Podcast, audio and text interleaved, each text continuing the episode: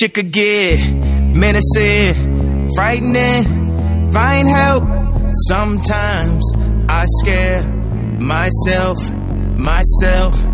Shit could get menacing, frightening. Find help.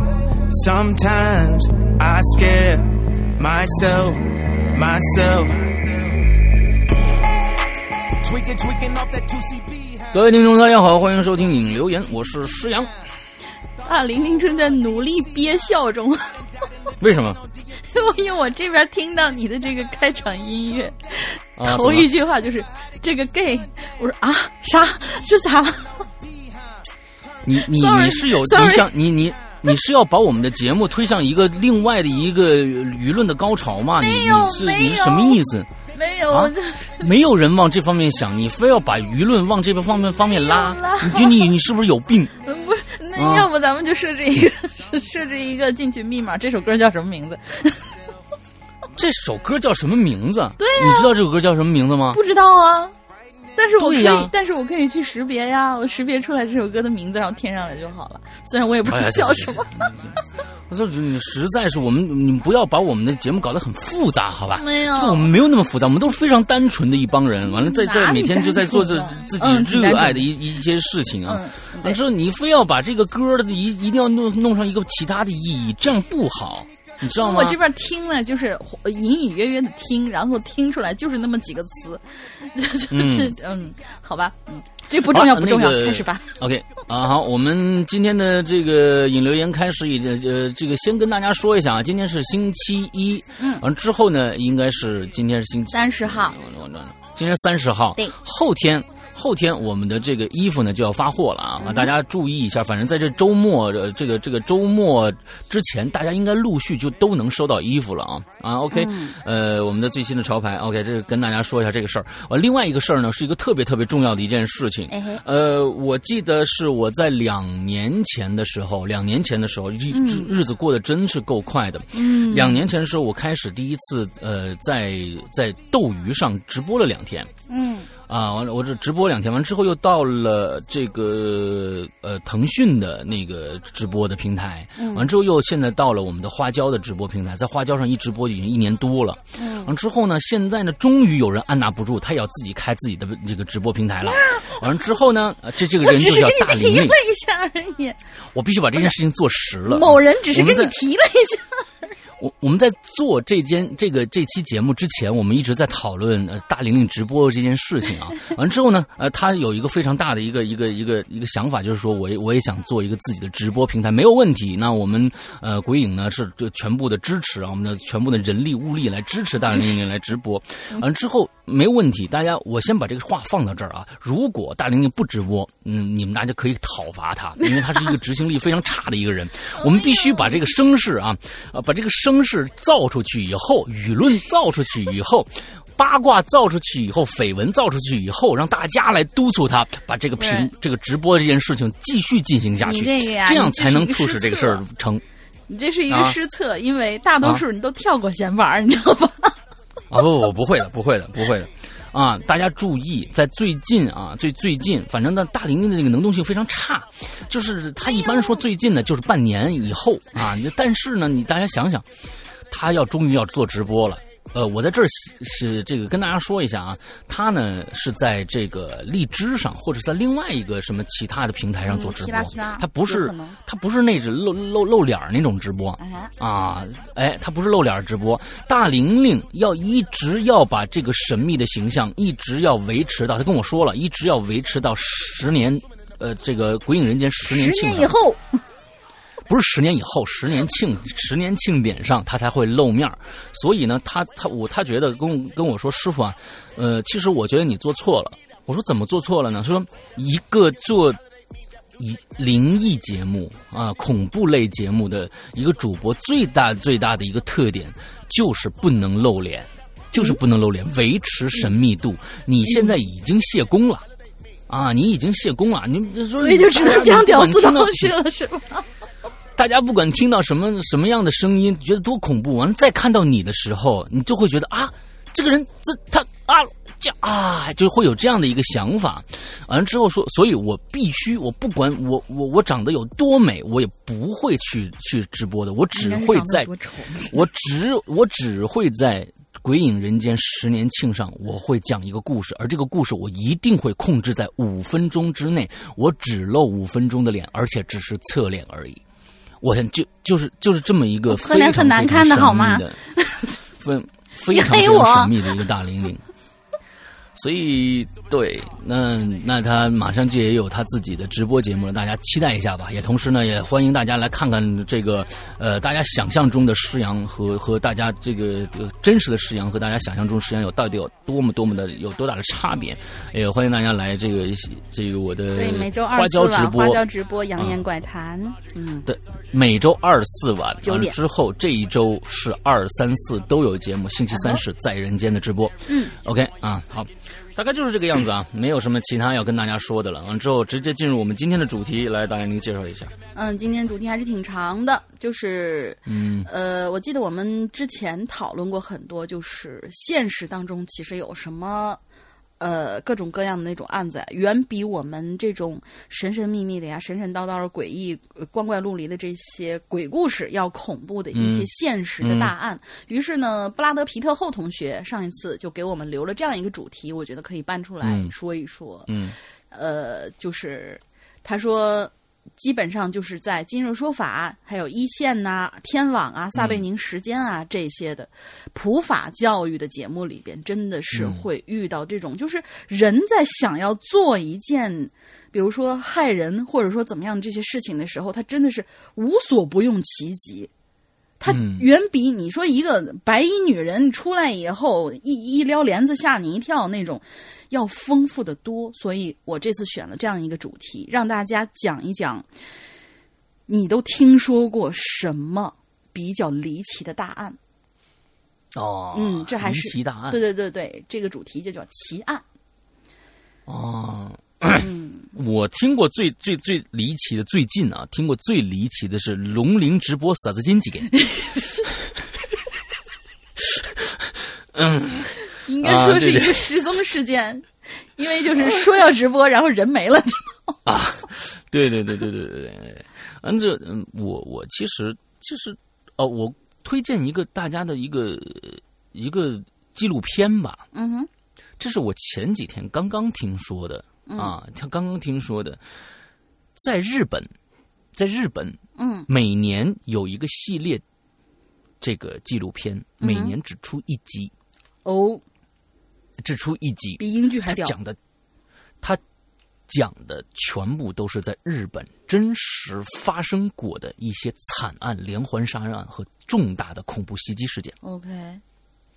之后呢，每年出一集。现在 B 站上有这个这个视频，但是呢，如果我曾经找过下载，怎么也找不到这个视频的视频的原始的那种高清版本下载。但是 B 站上有，B 站上是。带字幕的，这个名字叫做，就是好像就叫做真实事件还是怎么样？我好像听说过。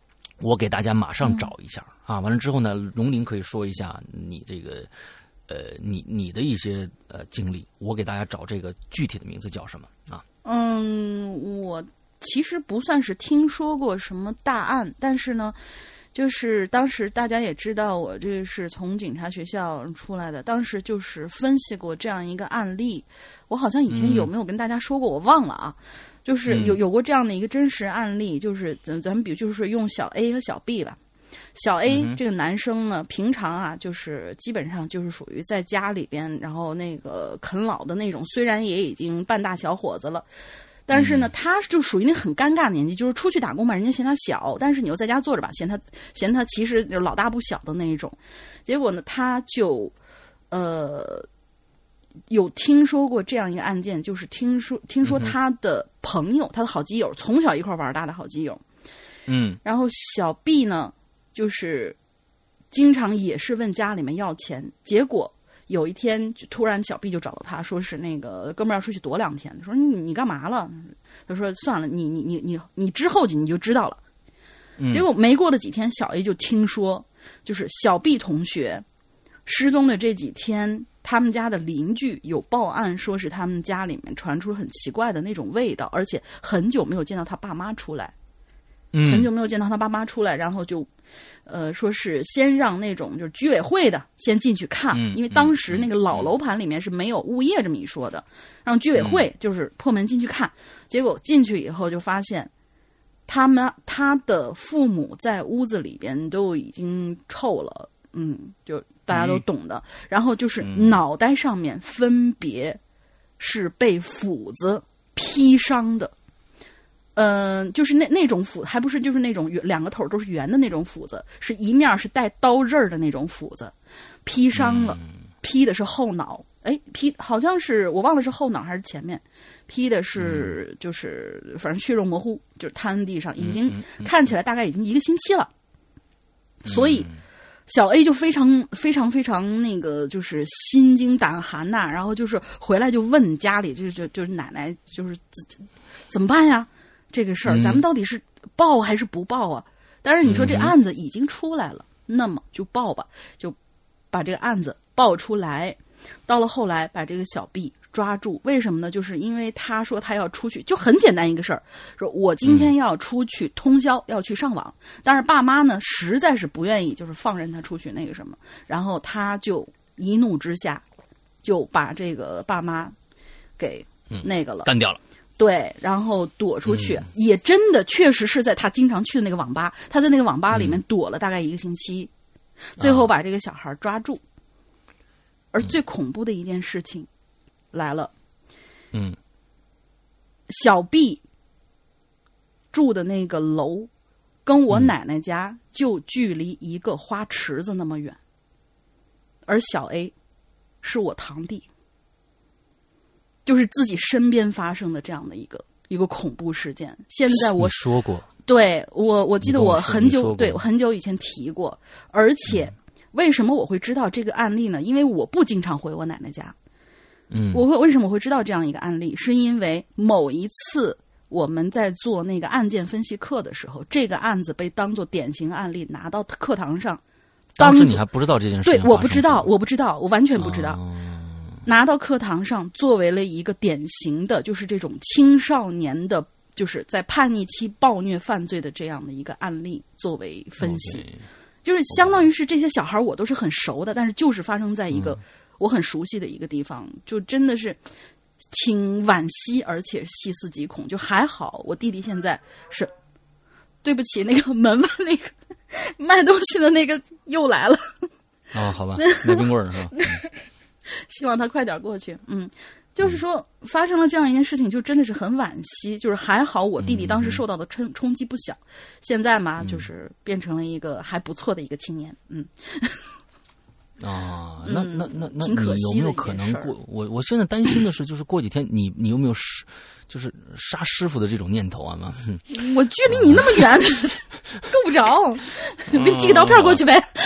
其实这种事儿啊，实这种事儿，我是觉得你不能说是刚光光通过一个这种少年杀人这种这种事情，它并不是有时候确实是一时冲动，对但是这个冲动的累积是日积月累的，并不是说那天忽然啊，你他爸他妈会说，哎，你别去上网了，他们他上什么？你不让我上网，咔给卡家里卡。而且是一个什么？就是说是对于现在独生子的这些人的，就是这种娇惯和放纵，让这些小孩觉得不会有什么事情。这件事情我只要躲过去就行了。当然，他也知道躲。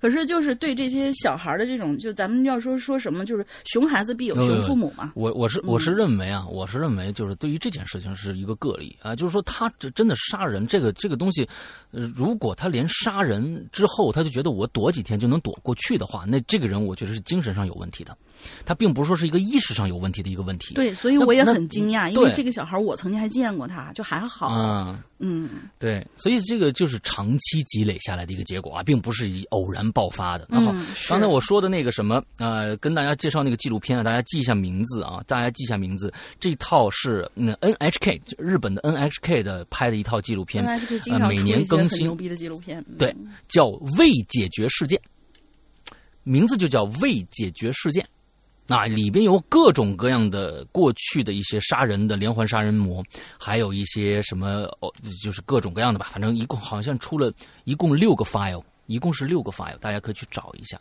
嗯，完之后看一下。嗯，OK。好，那今天我们来第一个第一个故事。你有没有听说过一些比较那个什么的一些案件？就是你所知道的，很我一下想不起来。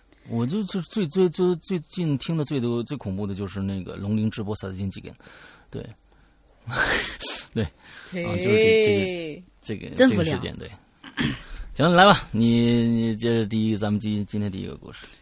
第一个好长呀，好吧，嗯，嗯，第一个就是你看他是，我看啊，他一共还可以吧？你要知道，不是不是，你要知道，那个布拉德皮特后同学真的是很热衷于写这个东西。他原稿，哦我现在只是他举两个案例，他原先留的这个言总共是五千多字，然后我批了一半儿，哦然后我要告诉布拉德皮特后同学，下一次你再说这类话题的时候，可不可以用自己的语言组织一下？啊，然后把它尽量压缩到一个大概一千五两千的一个样子，这已经是我们节目上的一个极限了。为了后面的同学也能够被念到嘛。嗯，好吧，嗯，第一个就是当然是布拉德皮特后同学自己占了第一楼。他说昨天写的题目今天就用上了，赶紧给自己捧个场。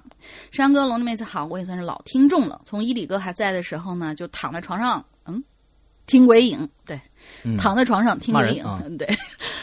嗯，二零一六年的时候啊，我也回过一次帖。山哥两年前看到我的名字，就说了跟上期一模一样的话，说我一定是安吉丽娜·朱莉的粉丝，一字不差。看来山哥说话是有自己的思维逻辑的呀，不是天马行空随口说的人呀。那跟我一样，嗯不是跟我跟跟我不一样，到底一不一样？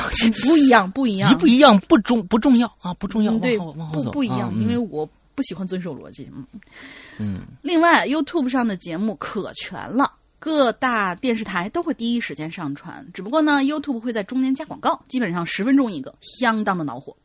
当然也有会员免广告服务，呃，十二点九九刀一个月。不过这只是去广告和听音乐，你要想搜个电影，那还是得付费的。八二年上映《E.T.》的时候呢，还卖三刀呢。国外的版权保护也很，也是的确很充分，也值得肯定。当然，不过也有蛋疼的时候。相比之下，国内的视频网站会费算是挺良心啦。另外呢，最近在喜马拉雅上老看到人回帖，是正片从某某某时间开始。哎，我就纳闷了，听说还有跳过闲板的，明明闲板才是值钱的地方啊！我就喜欢听俩人瞎唠。你这嗯前面拍了一大长串马屁是吧？嗯，可以。嗯好了，我的闲板也说完了，下面我开始讲故事。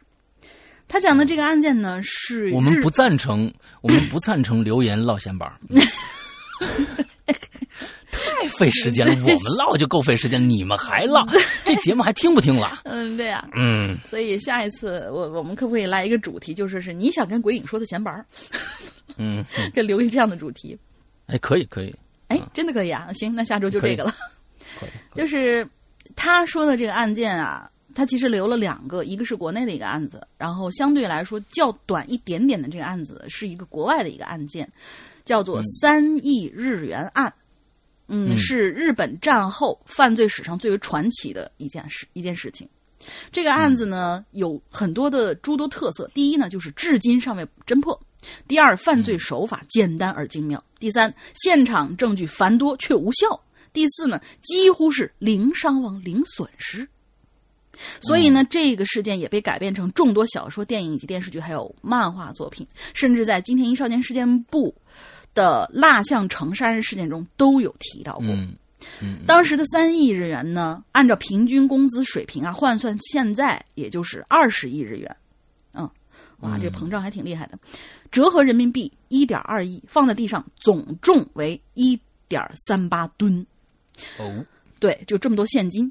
为了追查这三亿日元，案发后的七年期间，日本警方动动用的呃警方人数超过十六万人次，排查嫌疑人十二万余名，前后耗光了十亿日元，却一直无法查明真相。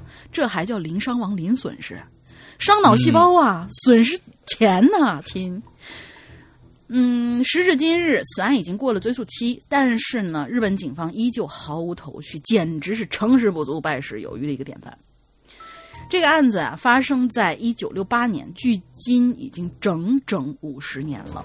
当时的时时代大背景呢，是日本处于经济开始腾飞的时期。四年前成功举办了第十八届夏季奥运会，促使日本政府直接投资三百个亿的日元用于基础建设。嗯，间接投资呢更是高达九千六百亿日元。随后，房地产市场呢迅速发展，再一次拉动经济，实成奥运会景气。然而呢，就在经济迅速崛起的同时，六十年代席卷日本的学生运动和反资本主义思思潮，也使得日本社会并不那么太平。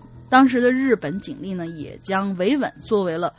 呃，就也就是维持维持社会稳定，作为了首要工作目标。然而，就在这日本严打时期，就发生了这起惊世骇俗的案件。嗯，下面来听正式报道，就真的说成对，就真的说成了一个报道了。嗯，一九六八年的十二月六号，日本信托银行呃国分寺支行的经理啊，收到了这样一封恐吓信。信中呢要求银行派一名女职员在第二天下午五点将三百万五点钱，呃五点前将三百万日元送到指定地点，否则就炸掉这名经理的家。当天呢，这警方就在犯人指定的地点布置了五十名警员，然而犯罪人并没有出现，这警察呢也就散了。由于这一年一年内啊，附近的银行已经收到过不下十次类似于这样的恐吓信了，每一次犯人都没有出现，这警察和银行人员呢就放松了警惕，认为这又是一场无聊的恶作剧。嗯，但是紧接着四天之后的早上九点半左右，四名银行人员驾驶一辆运钞车，装载着三亿日元，由日本信托银行国分寺支行屁颠儿屁颠儿的就出发，前往了东芝工厂，就是我们知道那个大品牌东西吧对，头五西吧，嗯，那个东芝工厂。这些钱呢是由是这些钱是四千五百多名工人的年终奖金。这个日本人不知道为什么是酷爱使用现金，至今日本仍然保留着全球最高的现金流通总量。这三亿日元分别被装在三个保险箱当中。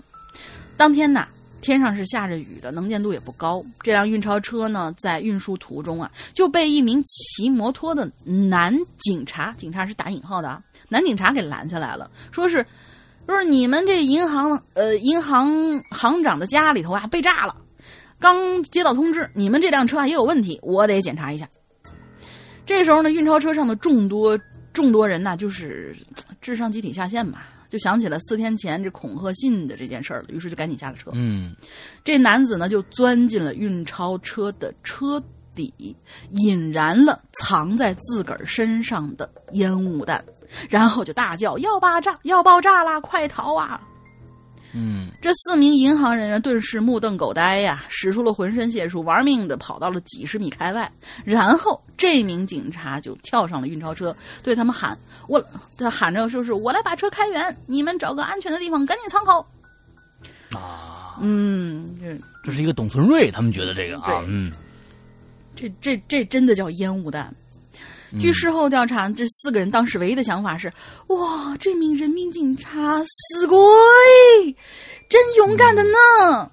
就这样，他们目送着载着三亿日元的运钞车越开越远，直到消失在了大雨滂沱之中。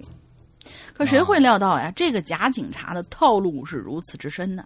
这时候呢，望着还留在原地冒着烟儿的烟雾弹，四个人聪明的智商又突然占领高地了。他们连忙就过去查看了那辆白色的警车，发现那个车上面的警用文件箱只是白色油漆涂的饼干盒。完了，啊，丢了，假的。嗯，当时正是东京戒严期间，警察二十分钟之后就封锁了整个东京，在各个路段拦路盘查。东京的警方啊，天真的以为这犯人会像电影里那样驾驶着运钞车一路狂奔，结果这一查就查了他娘的整整五十年，因为这劫犯在潜逃的过程当中多次换车，当时总共有四个案发现场，超过两百个证物。于是呢，警方呢的，就是警方的这个迷之自信呢就来了。我说，听说抓你还不分分钟的事儿吗？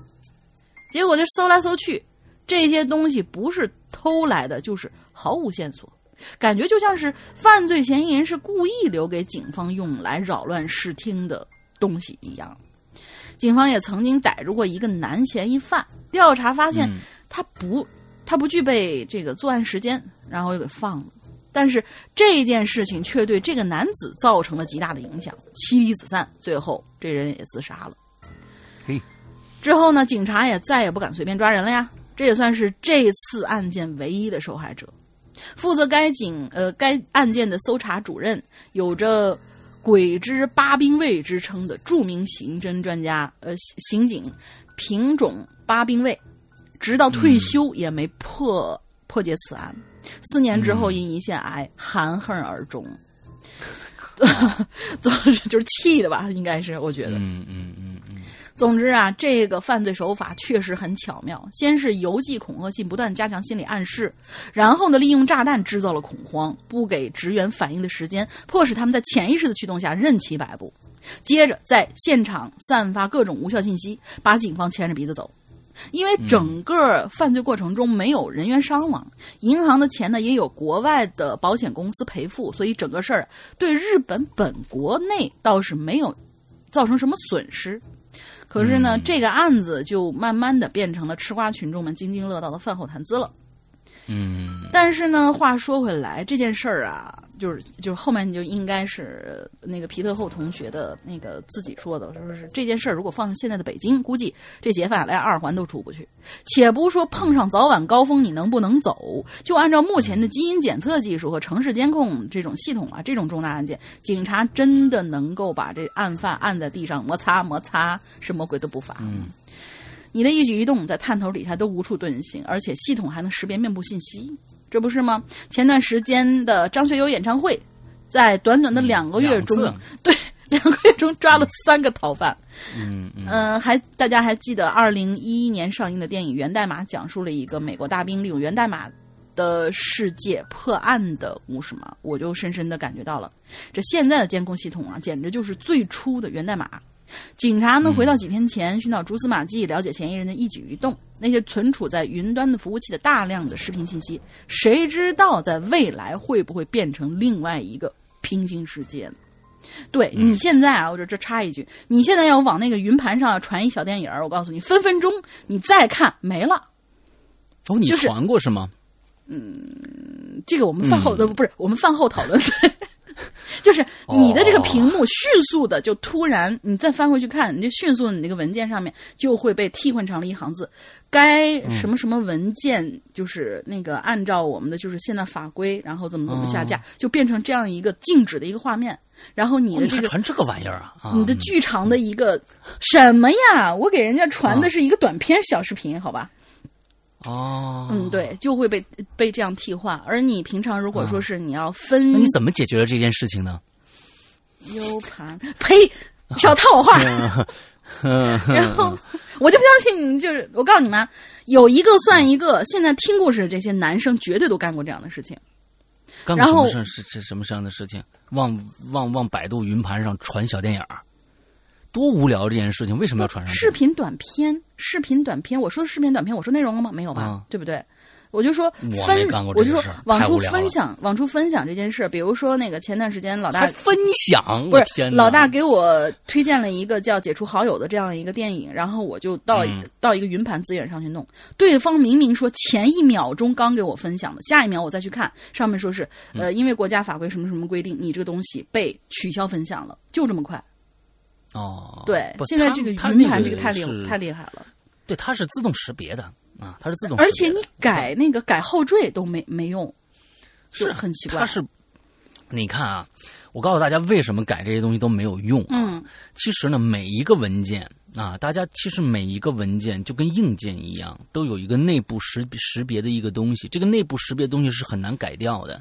你不管你改文件名字也好，改后缀也好，你进去以后，这个文件的内部识别就是那个东西。你人人家一看就是这个东西，你再怎么改，你你换身衣服没用，你换身衣服没用，内里还是那个样子的，所以嗯一定会给你下线的。嗯，对，所以这个世界上最值得尊敬的人是谁？是程序员呐，太可怕了。啊嗯，嗯，我们把这个个功能念完啊。瞧小电影把你把你折腾的，嗯，好不是啦，没。有啦，嗯，啊你这种人简直，嗯嗯，反正是呢，就是皮皮特后同学说是这个又让我想起之前的有这样一个说法，说是玩家下线之后呀，这游戏里的 NPC，也就是那个嗯自带的这些角色。都在干嘛呢？嗯会不会在某个副本里正在发生着西部世界一样的剧情呢？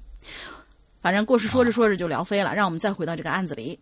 目前呢，民事诉讼期、刑事诉讼期都已经过了，很多人都自称嗯这、这次偷窃行为是自个儿干的，这不抽找抽呢吗？这这这日本人真闲的。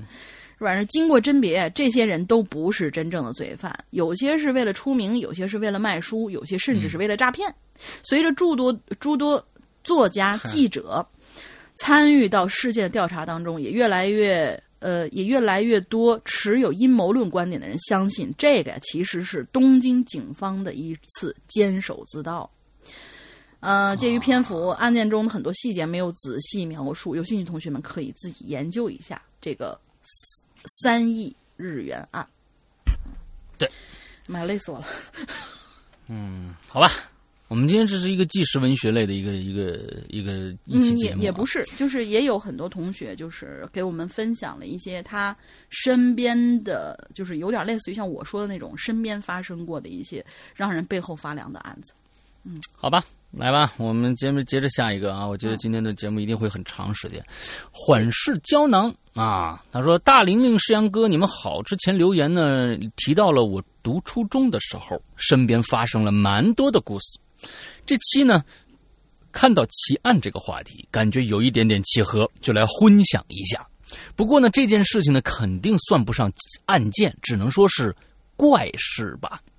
嗯我读初中的时候啊，正值世纪之交，啊，网络呢也刚开始盛行。那个时候家里有电脑人呢、比例还不高，上网上网啊都还是用这个速度几百 K 的 ADSL，几百 K 算是快的了啊。二百五十六我用过，一百二十八我也用过啊。那那时候当时的 ADSL 啊，家里电话线，我家当时也是买了电脑的，因为是因为我初中啊那会儿学习成绩还不错。加上我妈那几年呢搓麻将的运气也不错，因为学因为学校离家呢也不远，我有的时候呢会在晚饭后溜回家，打开电驴。那电影用电驴下载台湾的综艺节目，哎，这个都是非常好的啊。我特别怀念电驴时期。因为网速慢，电脑呢得一直开着，等周末回家的时候啊，就就就差不多能下好了啊。这这个真是慢。对，记得那个时候，台湾各种综艺节目啊，都有这个讨论灵异的事件的。有一个著名的红衣小女孩啊，事件让人印象深刻。这件事儿呢，我在我有看过视频，因为那个时候拍摄还是用那种磁带 DV 机，所以视频呢一般很少见啊。就是说，事件本身并不复杂，就是一帮人到山里去玩去了。那大家可以去看一下那个呃《红衣小女孩二》这个电影啊。呃，本身一和二都是讲的这件事情的衍生的恐怖故事，嗯，但就是跟这个二对于那个原原更原案的引用更直接一些。嗯哎，二更直接，就讲的那个、那个叫什么？那个山，就过去是一个乐园啊，那有一个游乐场啊，现在已经废弃那个游乐场那里面的事儿啊，大家可以看一下。事件本身并不复杂，就是一帮人去玩去了，用 DV 呢记录记录一些镜头。这次游玩以后呢，其中一个人就死了。啊，其中一个人就死了，呃，之后呢，大家呢就在他们家里这个就是这个这个浏览视频的时候啊，他们就说：“哎，人死了，我看看看就当时玩的时候视频吧，可能做个纪念吧。”嗯就发现其中一个非常奇怪的一点，就是他们呀排队走在山间的小路的时候，镜头掠落掠过了每一个人，而队伍的最后出现了一个身穿红衣服、七八岁大的一个小女孩，可是面容非常模糊，出现在镜头中的时间也很短，并且好像出现了，就出现那么一次。而当时一行出行的所有人啊，都说当天自己并没有见过什么女孩。另外还有一个镜头，呃，另外还有一个镜头中呢，那个事后突然死亡的人啊，被拍到了一个非常狰狞的面部特写。嗯啊，好像在镜头里露露出了两颗长长的獠牙一般，而且整个面部也是模糊发青的。现在回想起来，我觉得很可能是因为那时候磁带 DV 分辨率太低导致的，我也觉得是这样啊。嗯，我也觉得。但当时呢，这件事在台湾影响非常大，那好像有人特意去山里面作死找这个红衣小女孩啊。我当时在这个寝室卧谈会啊，就是大家就是睡觉就闲着没事儿啊，大家呃晚上睡不着觉聊这事儿，我就把这故事分享给室友了。记得大家呢给出各种啊走进你大爷的解释。嗯啊，现在网上呢好像还能搜到相关的视频，大家感兴趣呢可以自行度娘一下。就说这么多，嗯终于可以切入什么？终终于可以切入正题了。对他前面说了一个奇案，然后后面呢就说了一个他们学校的诡异事件。啊，拼装性的好吧，终于切入正题了啊！对，这是一个双拼饭。实今天想想分享的是那个时期发生在我身边的一件事，也和红衣有那么一点关系。我读初中的那所学校啊，建校时间非常的长，有些教学楼呢还是当年苏联啊援建的，啊，估计得有五十年左右了吧。那种苏式的这种教学楼啊，有着长长的走廊、窄窄高高的窗户、老旧的地板，再搭配老式的桌椅和橱柜。如果教室里没人，就算大白天都显得有点阴森。我们学校一些那个复古的校园传说呀，也常和这些教学楼有关。嗯啊，应该是初二那年，新的教学楼就造好了，所有班级呢都包搬到这个新教学楼去了。老教学楼呢就改成了各个年级的这个教研组办公室或者是实验室、图书馆什么的。啊，我同宿舍的一个室友啊，是化学课的课代表，他呢就常去教研组办公室啊，拿这个老师批改好的作业，途中呢就要路过一些没有人的老教室。他说啊，有时候楼里头人少，走过这个长廊的时候，会感觉身上的毛孔突然打开，心里发慌。当时我们化学老师呢是一个特别年轻的女老师，啊，一头干练的短发呀，戴着眼镜，平时呢特别喜欢穿裙子，嗯，上课的时候呢经常穿一条大白裙子，嗯，嗯、对，这 为什么我要用这种口口口气来？对啊，为什么？嗯。那天好像是一节内容挺简单的化学实验课，啊，呃，实验教室呢就在这栋一老教学楼里。关于那节实验课呀，我记忆中的各种细节已经模糊了，但化学老师穿的那条，怎么突然变成深红色的长裙了呢？以前不是大白裙子吗？现在想起来依然很清晰。啊，大红裙子，大白裙子。那天穿了一个大红裙子。那天的实验需要示范稀硫酸的配置。老师啊，一边解说，一边呢拿起了桌上的烧瓶。而当他把烧瓶内的液体倒入桌上的烧杯的时候，意外发生了。老师把这浓硫酸拿起来一饮而尽。哎，啊，我好像好像没敢没按人家没按人家说的那。对哦，你干什么啊 Sorry Sorry Sorry Sorry，我在想另外一件事情啊、嗯意外就发生了，倒入烧杯内这个液体啊，瞬间飞溅了起来，飞溅的幅度很大，很多都溅到了老师的脸上。哎呦，这是我我离讲台比较远，那一瞬间还没意识到发生什么，只听见老师一声尖叫，用手捂住了脸，那几秒钟时间就像凝固了一样。作为一个初中生，面对这种情况，一般都是脑中一片空白，傻站着。老师呢，他也只能是靠自救了。他低头闭着，紧闭着双眼，双手举过头顶，摸索着，很快呢就拧开了旁边试验台上的水龙头，啊，开始反复清洗脸颊和这个脖子。直到这个时候，我们班的同学才反应过来，有的人就跑出去喊人了，有的呢帮助这个老师呢往脸上泼水。很快，从隔壁赶来了一位男老师，简单处理一下，就扶着我们化学老师去医务室了。接下来的一整天，我们班都在不停的打探消息。幸运的是，老师好像并无大碍。嗯啊，这个硫酸一般直接上去的话，一定脸上会有痕迹了，啊。但是什么能让硫酸突然爆开呢？那就是发生了激烈的反应。什么样的激烈反应呢？那我相信，就相信是一个非常非常剧烈的一个综合反应，才会有这种爆裂的这种这种这种东西啊，或者氧化极对极极。对，因为这个反正我化学学的也不是很好啊，但是起码呢，我是认为应该是一个剧烈的一个反应发生的。那这个反应居然化学老师在之前没有发现，那我觉得这个老师应该在负有很大的自己的一大一一部分责任啊。嗯，好，我们看看后面是不是这样的一个事儿啊？事发当天晚上，我们的寝室呢照常举行了卧谈会，话题当然是化学老师了。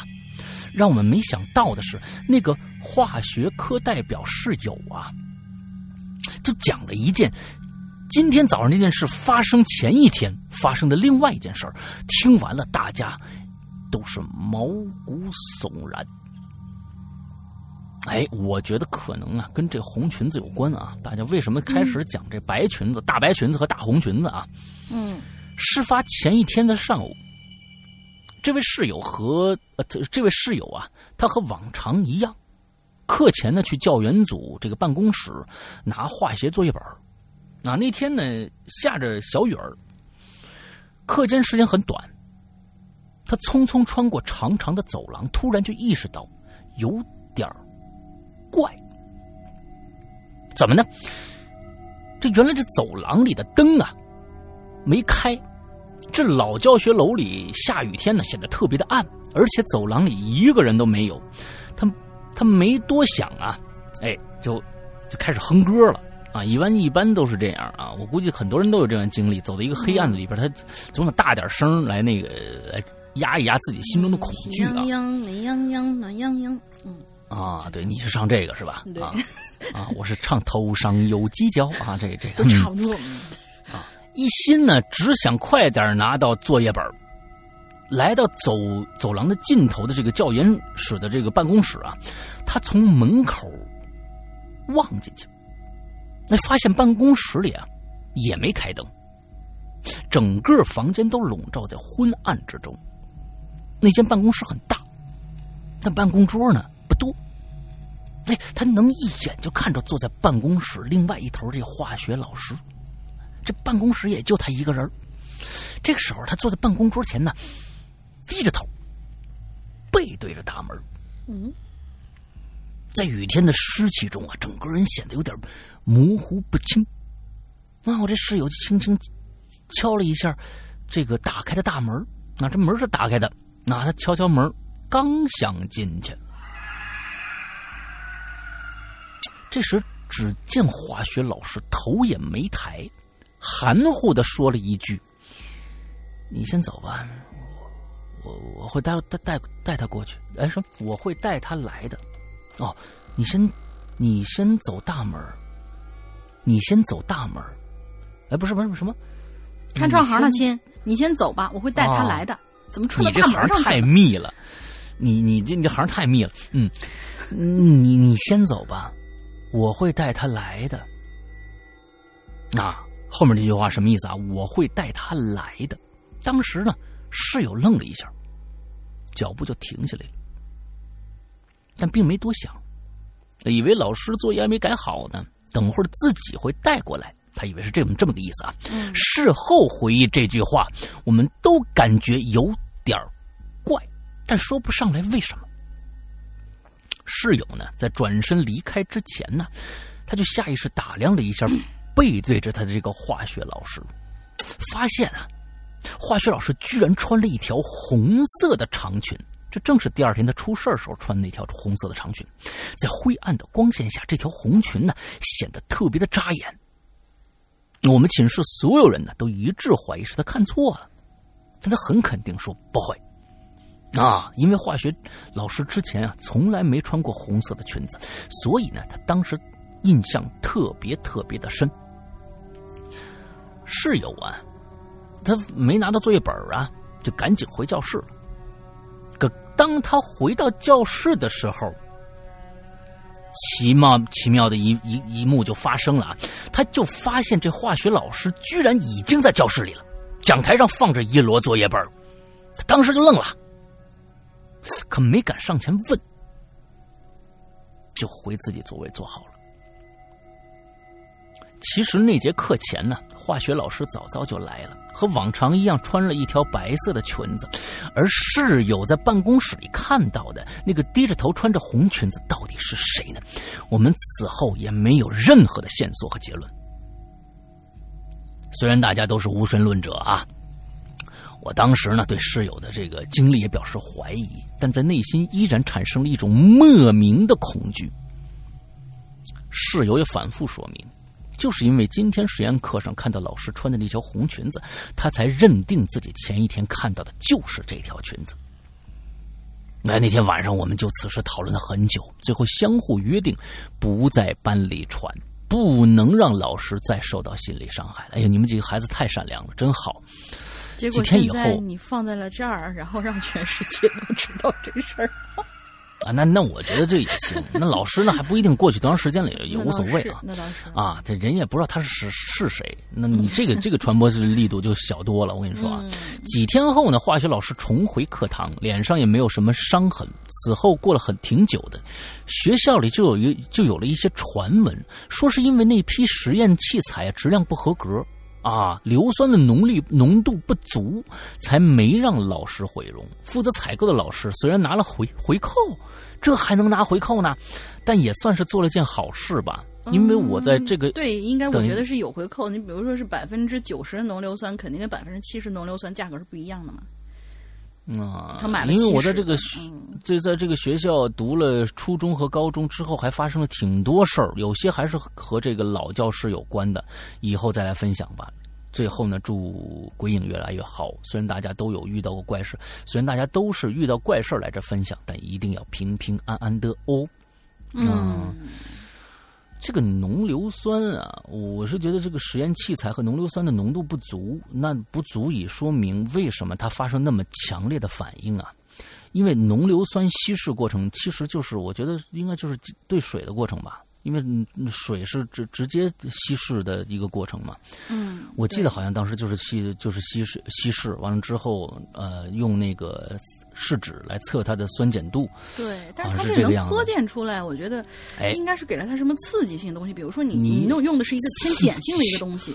喝点酒是吧？不是，对它有刺激性的一个东西，比如说一个偏。它一定是一个中和反应啊，强烈的中和发生了一个强烈的酸碱中和反应，或者是一个极极大的一个氧化的一个一个过程，或者怎样啊？我不知道啊。但是但是一定里面有一个一个什么大的一个什么催化剂什么之类的一个这样一个东西存在，它会才会喷溅出来。要是普通水好像不行啊。对，嗯，OK，那么下一个故事吧。那这个故事写的不错啊，写的不错，我觉得这个整个的氛围造的也也也很好，嗯嗯，来吧。第三个啊，相对来说短一点点，叫倩倩倩同学。山哥龙玲姐，你好呀，我是鬼影的倩倩倩，有两期没有来留言了。看到这期主题，我不禁想起了一年前我的同事告诉我的事情。嗯，至今为止吧，警察都还没有找到凶手。现在想起来，他跟我说这个案件的时候，我的背脊都不由得发凉。嗯，这个同事呢，是属于特别拼命的那种女人，已婚，有两个孩子。这夫妻俩呢，凭着多年省吃俭用的积蓄，终于下定决心在湖南湖南长沙地某区买了一套属于自己的房子。当他们去了心仪的房源售楼处看完之后，就把这房子啊，就是算是。彻底敲定下来了。后来同事就跟家里亲戚提了这事儿，这亲戚就跟他说啊：“说你去看这房子的时候，有没有听别人说些什么呀？”同事说：“没有啊。”这亲戚接下来说了一件事儿，就让这个同事啊倒吸了一口凉气。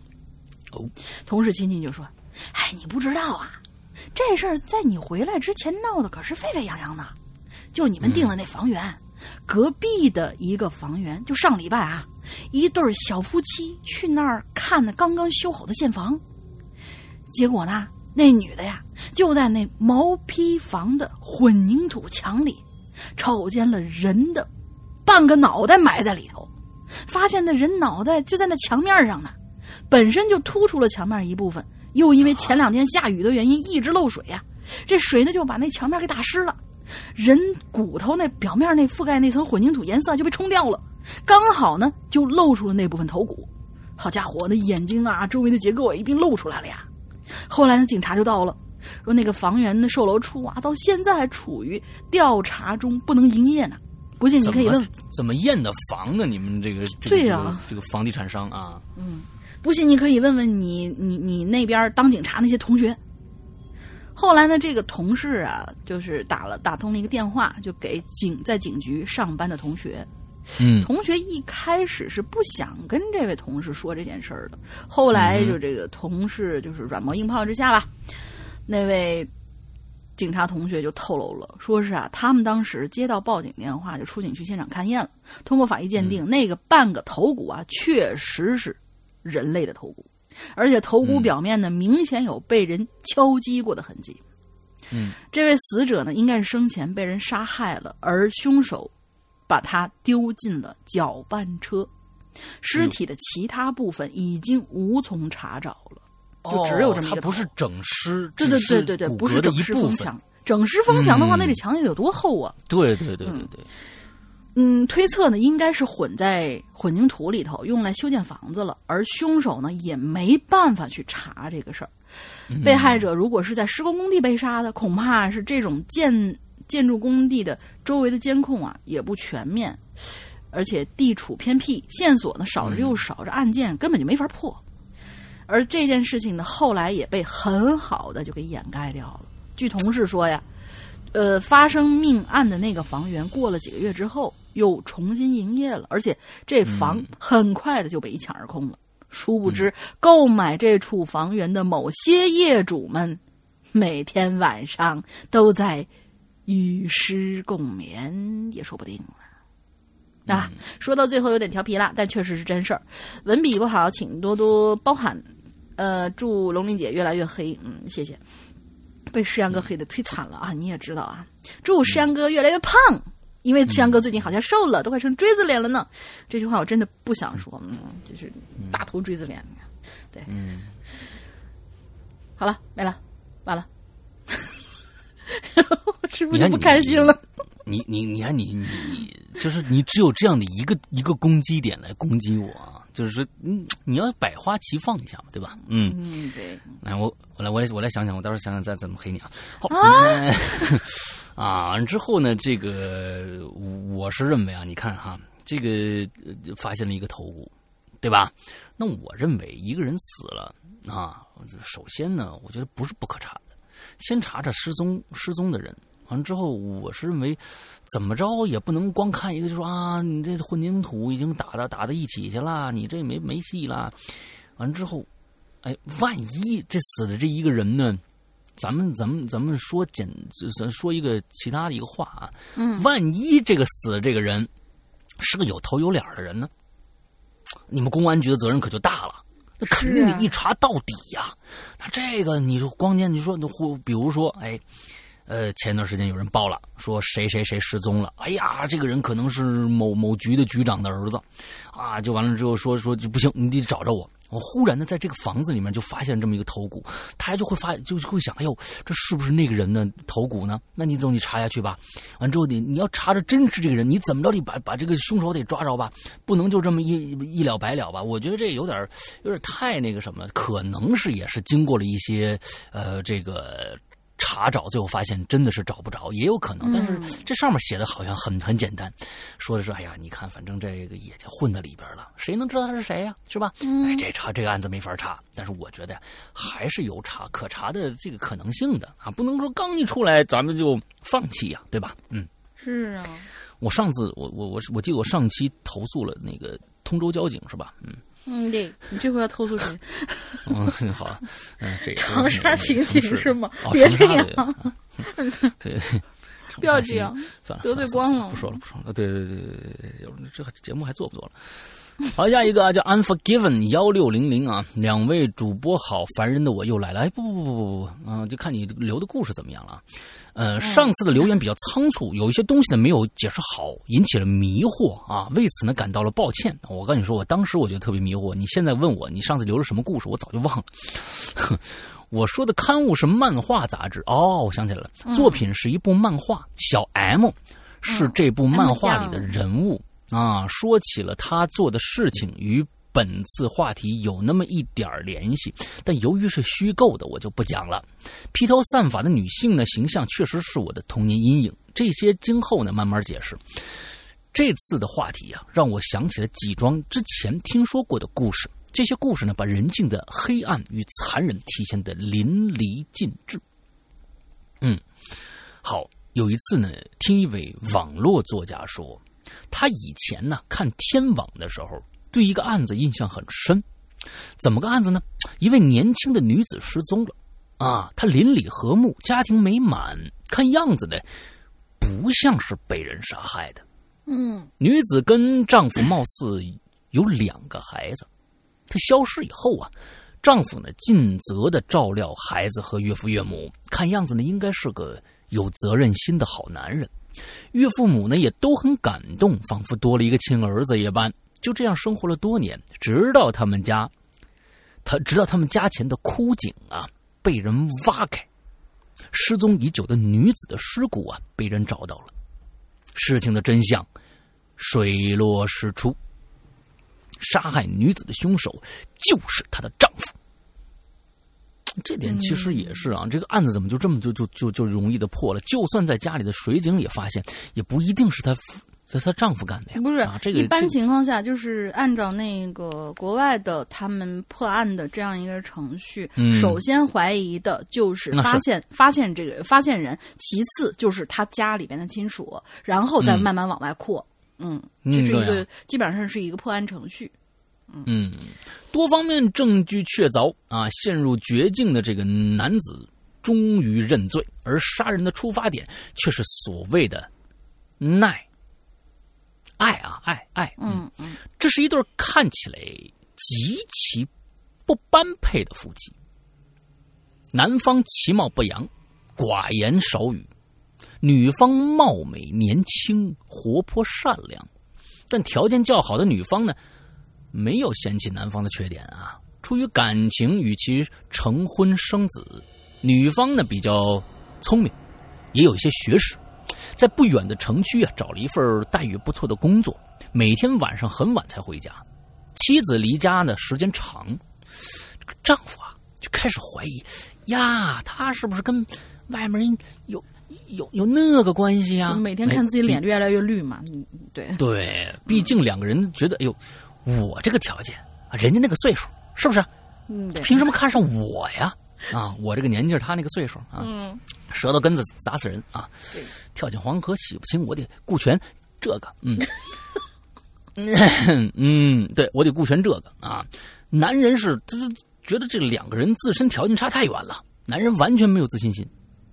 妻子呢，有一天晚上啊，又特别晚回来，正巧当天呢，丈夫这个心情不是特别好，俩人吵起来了。恼羞成怒的妇，这个这个丈夫拿起身边的工具，将妻子的头砸碎了，连夜弃尸枯井。你具体按按这个查案的过程不太清楚啊，可能是时间久远的关系吧。但但据这个女子父母所说呀，说他们俩做了一场梦，梦见自己的女儿在喊冤，协助了侦破。我的天哪！这个故事我觉得还不一定是这样的一个结局啊，嗯，呃，这个多年前在《今日说法》看到了这样的故事啊，知道了大概的内容啊。一位青年搬到了某个小镇，这好像这是另另外一个另外一个故事了吧？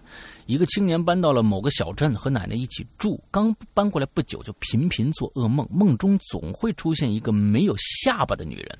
哦，你这个是一个阴诗诗是吧？嗯，咒怨吗？对。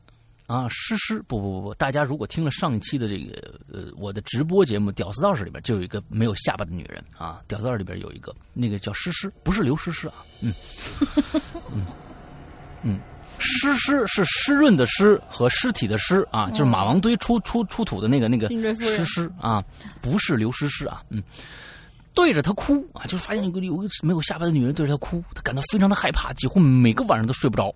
经过多方的求助，在心理医生的帮助下，恐惧感是减轻了，但事情并没有结束。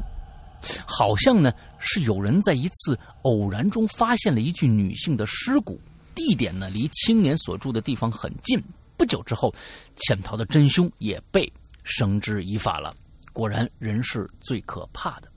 哦，哦，好吧，嗯，后面这个案子就是是这么一个对对对，就是嗯模棱两可的说了一下。啊，模棱两可的说了一下啊。嗯，哦，怪不得他说又我我我又来烦烦烦你来了啊！嗯，确实就嗯挺烦的。就是大篇幅的三分对三篇三分之一的篇幅，只是解释了一下 M 酱嗯的事情。啊啊，对对对，好，下一个，下哦哦，好好好好，不长不长。Love Life 同学，山哥龙英姐好。这次话题还真的是比较难写呢，因为我并不是一个经常看这类节目的人，但是嗯也看过。让我印象比较深的就是《天网》这节目当中一件让人毛骨悚然的案件。嗯，那是在二零一五年二月份的某一天，广东省梅州市街道上有一个单身公寓里头啊，就传来一股怪味儿。嗯邻居和租客嘛都闻到闻到了，伴随着这臭味越来越浓，甚至还有很多大头苍蝇啊！大家终于受不了了，就报了案了。呃，应应该是啊，他没说报了案。于是呢，二零一五年的二月二十八号的这一天，一个男租客就给房东老张打电话，就说了这个事儿。老张之后呢，就去实地勘察，这到底怎么回事呢？因为这老张之前给每一个房间都发放了耗子药，都大家都以为这是死老鼠弄的吧？嗯但是他把每一个角落都检查了好几遍，还是没有找出原因。大家注意，这个老张已经进了这个房间了，闻到臭味儿，但是没有看到尸体。这个租客呢，就向老张反映说，是这个臭味儿是从二楼的一个房间里传出来的。然后嗯老张就每给每个房间的租客打电话核实，看看有没有异常情况发生啊。当打到三零七的时候，显示租客电话关机了。嗯，这老张啊，就开始不停的给他打电话，打了无数个，但是始终打不通，人也联系不上。这下他就有一种很不踏实的感觉了。嗯其实呢，这些其余这些租客都能联系不上，只有三零七都能联系上，呃，都都能呃都能联系上，只有三零七。这这如果所有租客都联系不上，这事儿也挺可怕的。嗯，就三零七是联系不上的。据老张说啊，这三零七号的租客是一个年轻的姑娘，二十多岁。嗯，实在没办法了，老张只有叫来了附近的开锁匠，打开了三零七号的房间。哦，他刚才是进入他们整个这栋楼去检查，没有进这个房间。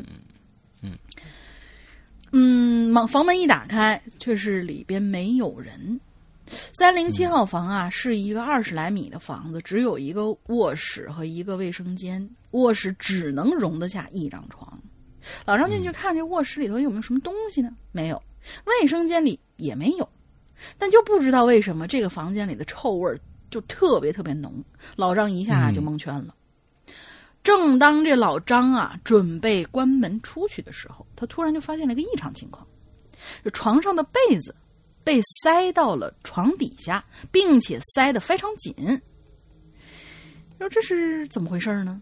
老张一看，这种情况不对劲呢。如果是被子不小心掉到了地上，它不会被塞进去呀，这肯定是人工捅进去的。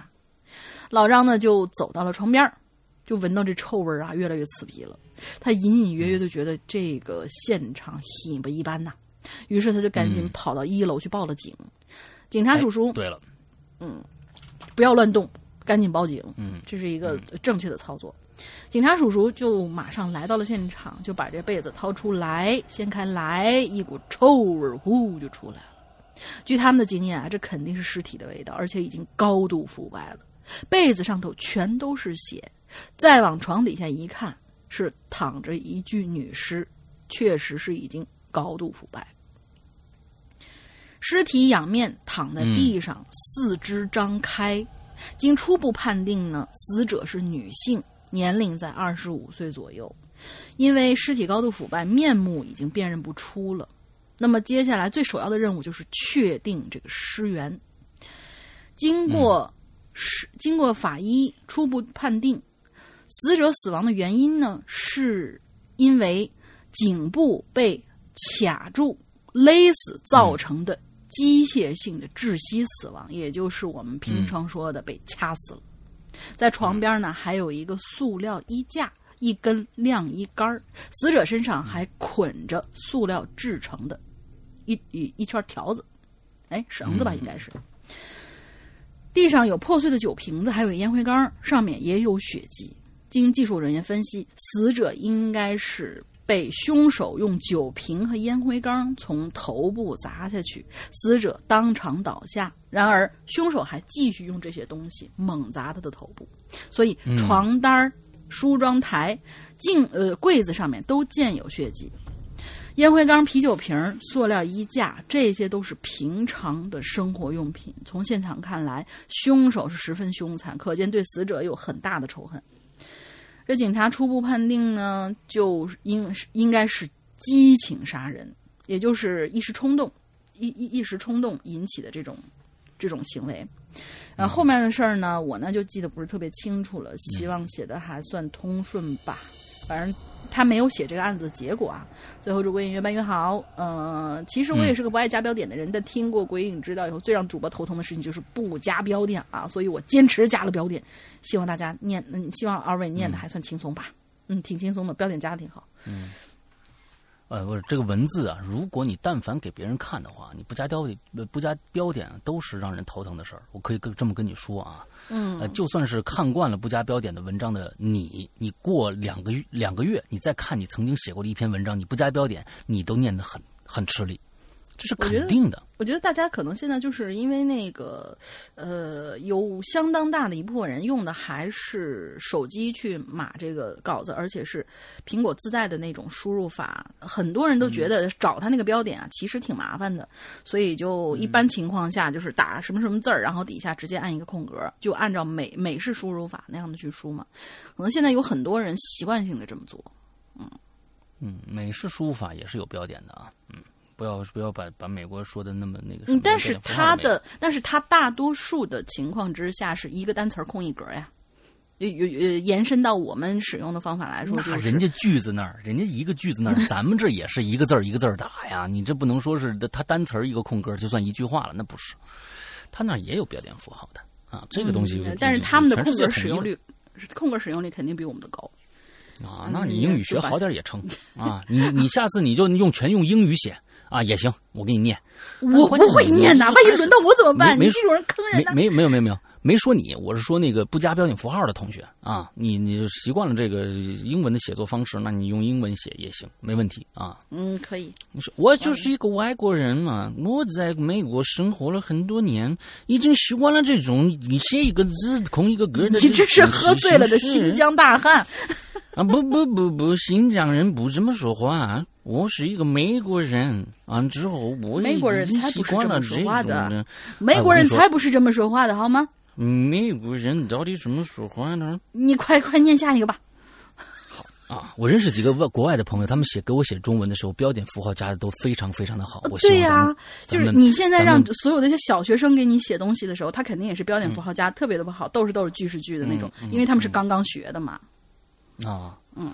哦哦，你是很很很支持不加这标点符号的，看来不是啊，我只是说大家这个习惯我可以理解，但是还是希望大家写稿的时候给我们加上。嗯，啊，我不理解，嗯，因为我觉得可能大家写这种东西的时候，可能不是给别人看的，因为只要给别人看，不加标点符号，或者是有有些更可恨啊，他连那个空格都没有，他那个连那个空格都没有，对，完了，所以就是嗯，有的那个更可恨。啊，那个我我我我曾经上一期说过一个，就是我们《鬼影人间》有史以来第一个被我们被我们略过的在人间的那个那个那个那个孩子，他就不加标点符号。哎，啊，他就不加标点符号。而且没有空格吗？你为什么不加标点符号？我说你为什么不加标点符号？啊，没有空格，没有空格，我可以截图给你看。好，我说当时我就怒了，微信上联系的时候，我当时我就怒了，我说你为什么不加标点符号？啊，他说啊写的方便，我说好吧，我说那你觉得你要图方便的话，那我对这个真真的是，我觉得连这个这点儿这个嗯呃就都不愿意去去做的话，我觉得连现空格都不愿在意打现在最重要的、最主要的一个就是社交礼仪吧，算是就是尽量少给别人嗯。添麻烦。嗯，嗯。你这样子给别人添了麻烦，那么就说明你这个人本身是有一些些啊，大家懂的问题。嗯嗯嗯，好吧，来我们下面一个，我和撒旦是基友，我的天哪！嗯，他又回来了。嗯，但是他这回也是码了两个巨长无比的那个案子，我挑了其中的一个放上来。这几位同学，你们要不就压缩一下，用自己的话来总结一下，把这个案子阐述给我们听。拷贝粘贴是真的是特别特别啊恐怖的一件事事情啊，嗯 对，又简单又恐怖的一件事情啊。嗯啊然后就是待会儿说，我给你讲一个，下面一个就是我给你讲一个最奇妙的一个案子，但是这个案子比较长，完了给我贴上了一个那个啊那个《盗墓笔记》啊，之后，嗯那就更长了啊，《盗墓笔记》。呃，好啊，刘公子、龙大侠，那贴不完两位主播好。为什么我是公子，他是大侠？凭什么我是公子，他是大侠？你是斯文人呢啊这这这东西，这个是吧你？是斯文人呢，我听起来比较粗犷。两位主播好，嗯，许久没来留言的小子前来报个到。听说鬼影要出安卓 APP 了，我的天哪啊！你的你的嗯，消息真灵通。万年安卓狗表示高度重视。说到奇案，我们这些普通吃瓜群众啊，可能只能在电视或者网络上知道。呃，我以前在三六零个人图书馆上看到过一篇文章，标题很吸引人，说是今日说法十大奇案。上面的故事十分离奇，可以说是骇人听闻。作者整理的非常仔细，就拿来给大家琢磨琢磨。你看人家作者，对不对？嗯你看看你这个作者只会这个拷贝粘贴，也真是那个什么啊。不过他写了，后面写的是本文章转载自三六零个人图书馆，作者呢是呃 Hades 哈迪哈 Hades 啊 H U D E S。啊，我我觉得这个起码挺很好啊，我和撒旦是基友啊，你这个这个行为是不错的，就是起码把人作者的名字放上来了啊，嗯 o k 呃，金蝉脱壳第一个名字啊，这个金蝉脱壳呢，讲的是史泰龙的一个故事啊。史泰龙这个导这个演员呢，曾经拍过一个电影啊，刚刚出了二啊，这个这个二拍的非常非常的差，里面有一个中国特别特别呃招人讨厌的一个一个那么一个一个小生，这个他感觉特别性格啊，这这叫黄晓明好像是啊，里面而且说山东话，说青岛话哎，在哈，山东大姨又去了，又又去了。啊，对对对对对对对！而且我还没看呢，先别给我剧透。在在《金金蝉金蝉脱壳》的里边的二的里边，他们最后的这个集体行动，居然集体行动暗号，居然是一句山东话，特别特别的活泼啊啊！真的真的，大家可以看一下啊，非常非常的，千万大家不要去按照一个那个那个惊悚不是，嗯，就是动作片去看啊，一定按看成一个搞笑片去看啊，一定看着搞笑片去看啊，嗯。嗯，好，金蝉脱壳。嗯，我们看看中国版的《金蝉脱壳》是一个什么样的故事啊？二零一四年五月八号，江苏省徐州赵家集村的这个村民呢，清早六点起床，哎，就发现村里发生了一个了不得的事呃事情，什么事儿呢？一辆小面包车呀，侧翻在村道边的这个汗水沟里头，已经烧的只剩下车架了。然后啊，就嗯报警了。啊，然后就报警了。哎，来了一来了一个人啊，我我这我这我想想，咱们这个地方应该加一个什么样的一个？哎，好，咱们加一个侦侦破的这样音乐啊。等到在等待这个警察叔叔来的时候，村民中的眼尖者突然发现了一个令人毛骨悚然的一个现象。他们就看着驾驶座上好像有个人形。哎，随后呢，警察的这个现场勘查呀，也证实了这一点。车内发现了一具已经烧得高度碳化的尸体，面容、肢体烧毁极其的严重，只能隐约看见有个人形。不过，警方啊，还是从尸体残留物中呢，找到了男性的外生殖器，啊，还还还分里外呢，并并据此判断死者大约四十岁上下，外生殖器应该是个男的。嗯。死者随身物品已经全部烧毁，没有可以证明身份的证件，只剩下一个烧坏的手机和一个皮带扣。嗯。而根据村民的说法，昨晚大家睡觉前呢，没有发生火灾，晚上也没听到什么车祸的声响。于是呢，警方就推断，这个事件呢，应该发生在五月七号深夜至五月八号凌晨。这不废话吗？这都还这还用推断？嗯，到此为止，这起案件似乎看上去是一起单纯的交通事故啊。为什么呢？这个，因为这个村道嘛，没灯，道路也窄，这个驾驶员可能一不小心就栽沟里去了啊！一米多高的沟啊，不深不浅的，摔进去以后就昏迷了。昏迷中呢，这汽车可能就发生了爆炸，酿成了悲剧。哎，这是初步的诊断结果啊。然而，在警方对车进行进一步检查的时候，意想不到的情况出现了。车辆发生燃烧主要有两个可能：第一个，发生自燃；第二个，人为纵火。这也是废话啊，嗯。嗯但发生自燃的车呢，有一个显著特点，就是发动机和油箱啊，你必定会被烧毁。而现场这辆车的油箱和发动机呀、完好无损，这就说明这辆车是人为综合导致的燃烧，而车上的而车上的这个死者呀，很有可能是被谋杀的。嗯哎，你看看，这这像个破案的啊！就此，案件由单纯的交通事故变成了一起刑事案件。接下来哎就要确定死者的身份了。很自然嘛，通过现场的这个车的车牌儿警方找到了车主，徐州本地人牛广俊。嗯接着呢，牛广俊的这个妻儿啊，就证实了牛广俊的确失踪了。啊，的确失踪了，很自然的。啊，不是这个，呃，随后呢，他们也去这个现场认尸，这还能认得出来吗？牛的儿子就发现现场的皮带扣和手机确实属于他父亲的。于是，警方推测牛广俊已经被杀。然而，随着调查牛广俊的个人背景，警方发现牛广俊在二零一三年年底到二零一四年年初购买了四家保险公司的保额高达一百五十万的人身意外险，而牛七对此的解释是牛。因为从事装修行业，经常外出，所以对购买保险一事呢一直比较注意。接着，现场就发现了重物的物重要的物证，改变了整个案情的走向，并且直接锁定了真正的凶手。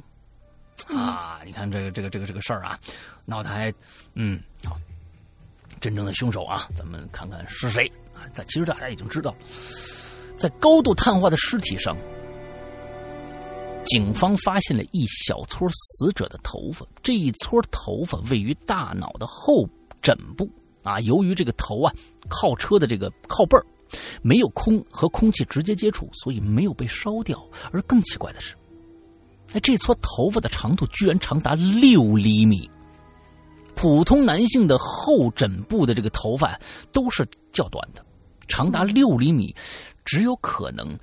是死者的发型是中长发，于是呢，警方啊将头发上的这个 DNA 和牛广俊儿子的 DNA 进行比对，哎，这个非常聪明。与此同时，法医大大发还发现死者头骨上有多处被钝物打击的痕迹，其中呢几处还造成了头骨粉碎性骨折，而这种程度的骨折呢，骨伤呢是不可能在车翻下水沟发生的。因为汉水沟啊，高度就一米多，车辆不可能进行多次这种翻滚啊，导致头呢来回碰到其他的地方。也就是说，死者是死于头骨粉碎性骨折之后和汽车一起烧焦的。而这个 DNA 的结果也显示，死者并非牛广俊。怎么着？跟他儿子的 DNA 一对比，发现两个人的。DNA 相去甚远，啊。其实我建议去查一下，呃，牛广俊邻居老王的 DNA 啊，嗯。呃，好，那那么死者到底是谁呢？嗯，牛牛失踪的这个牛广俊又去了哪儿呢？既然身为车主的牛广俊不是死者，且车且车烧毁后又下落不明，警方有理由认为牛广俊是这一起烧车杀人案的犯罪嫌疑人。于是呢，一路调取监控追踪，从徐州一直追到了新疆。我们新疆好地方啊，终于把牛广俊捉拿归案。那他捉拿回来干嘛呀？因为以前的很多那个就是发配的地方，就是就都都会送到新疆去。哦，那新疆现在发展也很好啊，乌鲁木齐可 可舒服了。嗯、是，补充一下，嗯，补充一下，现场遗留的长发说明死者应该是从事艺术行业的。为什么？凭什么？对啊啊！后面长六厘米就说明是从事艺术行当的。你们这个，你们这个真的是实在是太蹊跷了吧？这个判案，补充一下啊，或者是流浪汉哦。从事艺术行当和流浪汉是同跟流浪汉，就我的天呐，都是这个样子啊！这个警察真的是对艺术搞艺术行当实在实在是太不了解了。像我这种搞艺术行当的，后面的头发可短了。嗯，那我说明我不是搞艺术的，是吧？嗯嗯。事情的真相是这样的：牛广俊投资失败，欠高利呃欠这个高利贷五十万还不起，于是呢就想到了杀人骗保这个办法。他在徐州寻觅了很久，终于在一个菜市场附近锁定了他的替死目标——一个流浪汉憨子。啊，憨子，这个人叫憨子。憨子在附近的居民眼中呢是一个好人。他虽然脑子有点问题啊，但是几年下来却从来不打扰大家的生活。大家平常呢还时不时会接济他一些。食物和衣物，而牛广俊就在五月七号的晚上来到憨子身边，用砖头重击他的头部，将失去知觉的他拖上自己的车，把车开到汗水沟里边。牛把手机、皮带扣、衣物等放置在憨子的身上，一把火连车带人就烧了。LZ 放这个 LZ 是什么意思啊？放这个案子其实啊，楼主，我的天哪，嗯，啊，嗯。辣子，辣子放这个案子，其实是想告诉大家，骗保这种手段在刑侦技术发达的今天是不可能做到的，没错。而像牛广俊这种自以为杀害呃流浪汉就不会被人发现的恶劣人渣，必须会受到法律的严惩。我也我也想想想从事补充一下，把。头发后边头发长六厘米的人，就认为是从事艺术行业的这帮警察，你们也该去再进修一下了。这叫什么呀？对呀，啊，不是从事艺术行当的，就是流浪汉。我的妈呀！你们家没有一个不是从事流浪这个这个艺术行业，也不是流浪汉的头发长的吗？一定会有这样的人存在的，简直了！这是什么刑侦手段呢？怪不得你们破不了案呢。嗯。这补充一下，是不是这这别是这位咱们今天这位鬼友自己说的吧？太有偏见了。啊，你这这就我和撒旦和是基友，如果你这个补充是你是是你这个补充的话，那就那个什么了啊？你来承认错误，下一期就就去你大爷的了啊！真的是 这这什么什么刑侦手段呀！我天哪！嗯，呃，辣子放这个案案案子呢，其实是想告诉大家，好像好像已经过去了。之前辣子 说这个案子和东野圭吾的嫌疑人的叉儿的现身有点像，就是牛和食神什么都以为杀流浪汉啊就不会被人发现，但事实是没有人有资格剥夺一个和你无冤无仇、无瓜无葛的人的生命。先贴这两个故事，先贴这个故事吧，嗯。苦了字数太多，苦了龙大侠了。为什么？其余八个故事，你怎么会认为有兴趣的朋友可以去看看作者的文章，都很细思极恐啊！最后祝福鬼友长长，那鬼影长长久久。OK，嗯，啊，补充一下，现场遗留的长长发，说明死者应当是从事艺术行当的。我的天哪！就这种这种论论调，你简直嗯，气死人，你知道吧？真的这是谁的论点啊？这是对呀、啊是你的定义，是楼主的定义，是那辣子的定义，还是真的可以？我觉得这像这样得出这样的论断的人，真的可以去跟撒旦做基友了啊！我这真的是啊，嗯，好吧，下一个啊，嗯，下一个这个小名叫什么？皮，这个皮啊，对啊，貔貅的貔是吧？嗯，这 不是，嗯，小皮沙门天，应该是新同学。哦师哥龙妹好，新人看到前面鬼友洋洋洒洒的，估计你们的念叨是啊，我尽量嗯浓缩语句哈。谢谢啊。此案呢，就发生在我身边，算不上奇案，但是案件背后的故事还是让我有些感叹的。嗯初中的时候，某一个晚上，当时我热衷于一款坦克模拟游戏，瞄准、开炮、装填，整个过程啊，其实略显漫长，玩起来节奏挺慢的。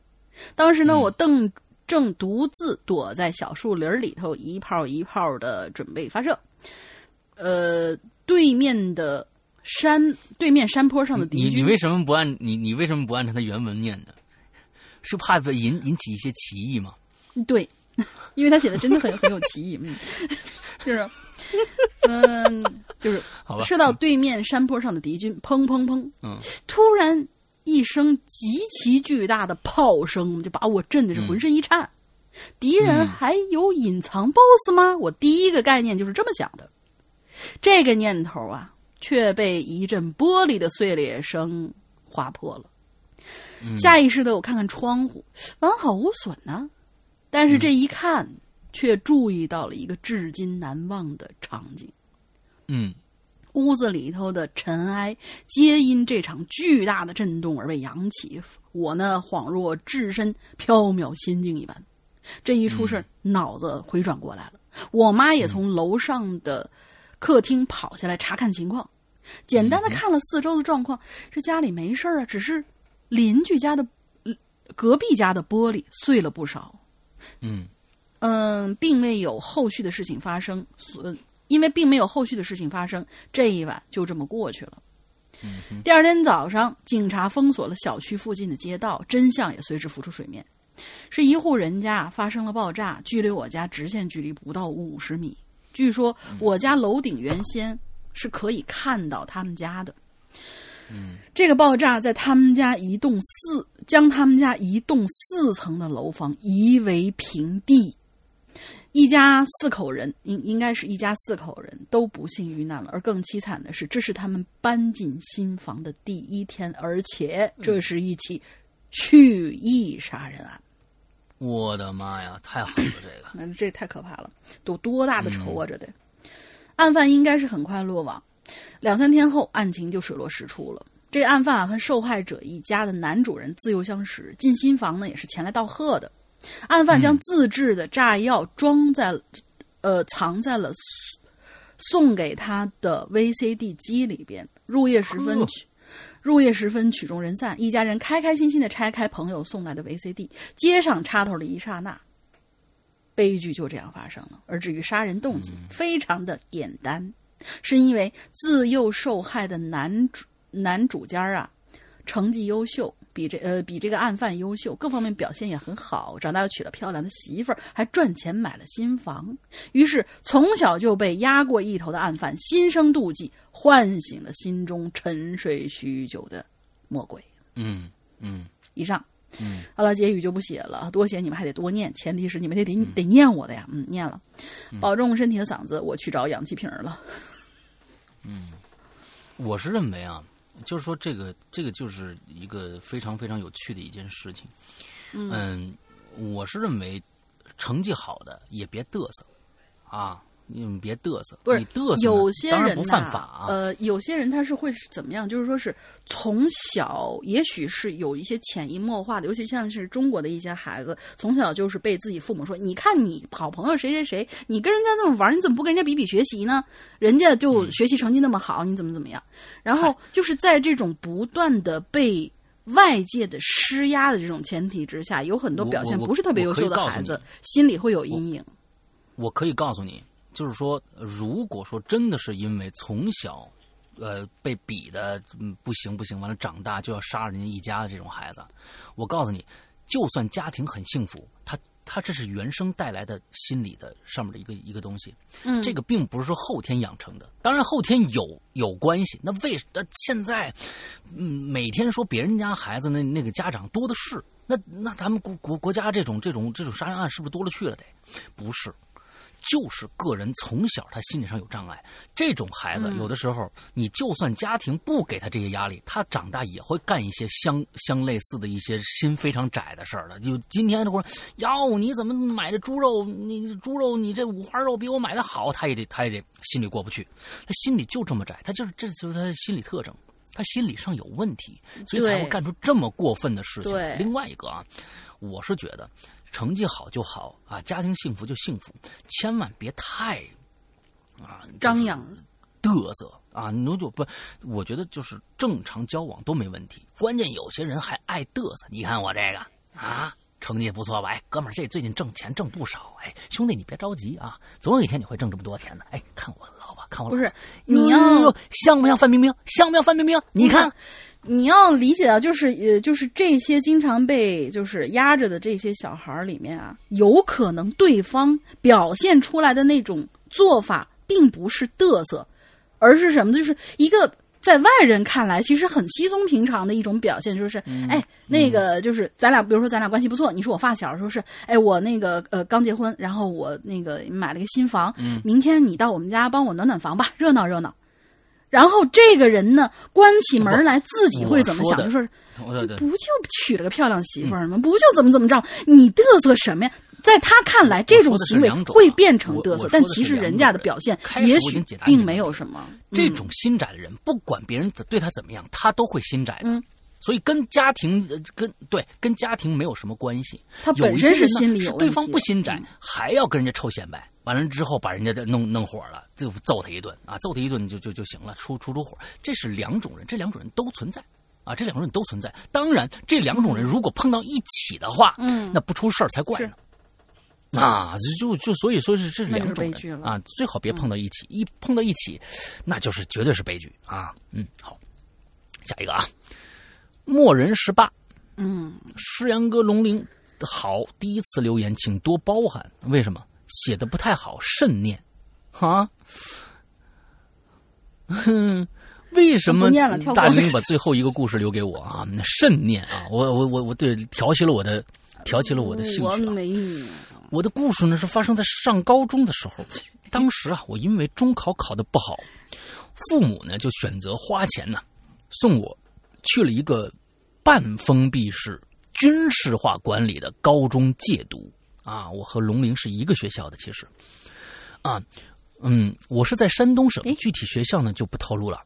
啊，学校非常的严格，竞争压力也很大，在那儿啊，生活和之前有着翻天覆地的变化。嗯，就在我高三上学期的时候，学校里啊发生了一起盗窃案。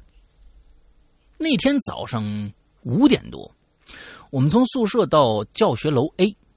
啊，就发现整座楼的气氛都很紧张。啊，完之后呢，这个这个呃，早来的同学就看着班级里啊有大量被翻找的痕迹。随着学生陆续回到班级呀，有的人就发现呢，哎，自己的钱被偷了。那一个早上的早读啊，我都心不在焉儿。虽然我并没有在班级里放财产，所以没被偷，但是我大概是一个不太踏实的学生，而我们班的损失又是尤其严重。不一会儿啊，到了六点多，嗯，警察就来询问被盗窃的同学了。他们告诉了警察自己被盗的物品和犯罪分子留下的作案痕迹之后呢，就返回去学习了。当初我这一幕，在我呢。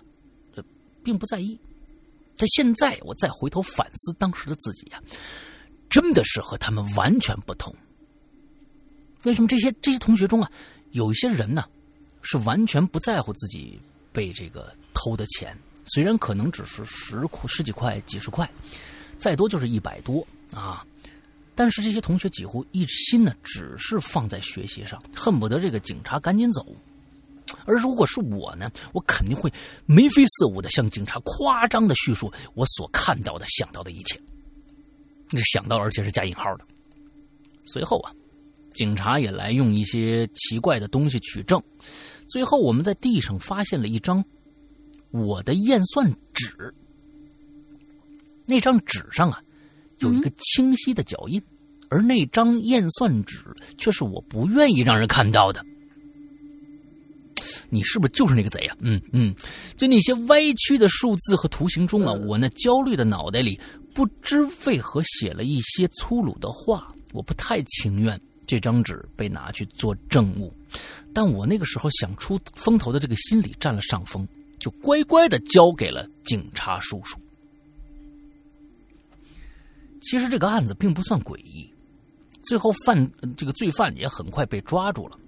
啊，罪犯有两个被带到学校来，像这个游行一样给看了一圈那俩人呢，黝黑的脸，矮矮的身子，却穿着不合不合身的阿迪耐克。啊，阿迪耐克啊，阿比巴斯是吧？啊，那个盗版的都是阿比巴斯啊，显然呢非常土气。嗯，据说这是一起抓捕很久的连环盗窃案。也不知道他们脑子哪根筋抽了，偏要来学校这种偷不着什么东西却能留下记录的地方，这个来偷东西啊啊！去监控能记录他们的这个啊一举一动的地方，嗯啊，当然了，我的那个脚印呢，大概也会立功吧，嗯。他们在学校偷的钱呢，总共也不多。学校方呢，最终呢，都按照学生上报的数字整理归还了。当警察带着罪犯来的时候，我又舔着脸去接受采访。什么什么？为什么？嗯，这小县城的啊。他觉得他的那个小小证小小物证应该帮帮这小县城这怎么还会采访到你啊？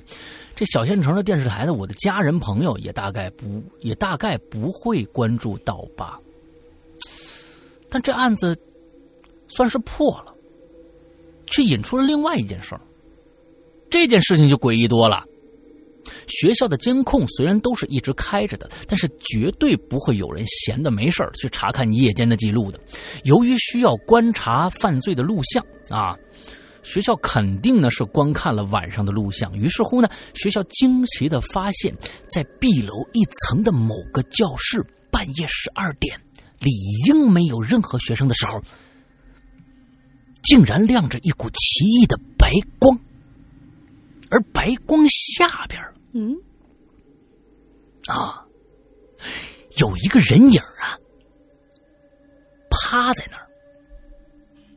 那个人影呢，轻微的挪动着，但是却并没有抬头看监控，只是低着头。随后一直到一点多了，那个白光就突然就啪的一下就消失了，人影可还在呢。此时的人影挪动着身子，趴伏的这个幅度更大了，直到完全静止。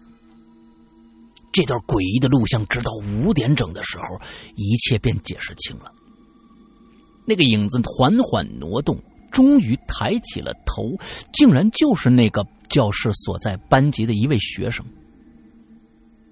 哎，他走了起来，从一楼的窗户翻出去，又从门。开锁进来，打开灯，接了杯水，貌似泡了一杯咖。你们你们还能还能泡咖啡呢啊，真牛逼！貌似泡了一杯咖啡，收起了迷你台灯，然后继续那个趴伏的姿势，竟然是彻夜待在班级里，为了多学习那么一会儿。我还是有不明白的地方啊。我还是有不明白的地方，嗯，待会儿咱们说啊。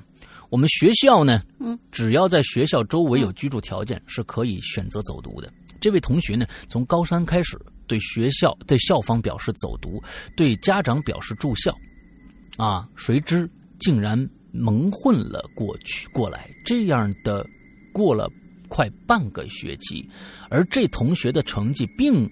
却并没有因此而名列前茅，虽然有进步，却也只是在中游徘徊。据说每天他要喝下大量的咖啡来维持，然后渐渐渐的习惯了。虽然最后这事儿啊被校方发现了，让家长晚上带回家走读了，但你要知道，还好窃贼只是偷了 A 楼，如果往 B 楼走，发现了班里的学有学生，不知道会干出什么事儿来。嗯。这起案子发生时候啊，我是完全看不到外界媒体的。但是在这事儿后的两年，我们毕业后的第呃的一个月，一件发生在我们学校我们年级的，呃我们年级的我们年级的吧，一件大案子却被我在中央台的新闻联播中看到了。事情是这样的，有一位体育生发现自己过了分数线。却没有被志愿学校录取。经过几番的这个询问以后啊，一位差生竟然替他收到了这份录取通知书。这背后牵连的诸多利益和复杂的关系，我相信不说你们也懂了。那个替他替他的同学父亲是个有钱人啊，这个而我们的班级的主任呢，这几班级部的这个主任呢，在这个狸猫换太子的事件中也起到了很关键的作用。据那个。班的一些同学说呀，在高考前一个月左右，这位狸猫同学就经常和班级班部主任晚上出去交谈，而这位而和这位和而和这太子同学竟是同一个班的。哎，我向来都不相信鬼怪的，可是人心的恐怖你想象不到啊！当初这案子的告破，还是多亏了互联网的发达和社交。传播的威力，最终上报到中央，引起重视。这中间所经历的重重阻挠，如果不是网友们抱着一丝打抱不平的心态，这位来自乡下的无权无势可怜孩子，可能将会错过自己美好的一生。真是。魔幻呐，哈哈！虽然刚来论坛，但是从观影风向标开始就知道世阳哥了。波米那种强硬的风格，虽然后来也慢慢接受了，但是世阳哥的声音实在是太喜欢了。期待如果要读到我，呃，期待如果要读我的，读到的是世阳哥啊。不过龙玲姐也没关系，啊，呃，也很喜欢，哈哈哈。嗯，好的，我会封杀你的。你你整个的这个整个叙述啊，你这个故事里面的叙述只有最后一句让我非常的呃觉得非常的欣慰啊，嗯，呃，在这儿也预告一下，今天晚上呃今天晚上的呃周一的会员专区的失踪，我将会上一个全新的节目啊，呃，这个节目呢是一个年播节目啊，两年一播的节目。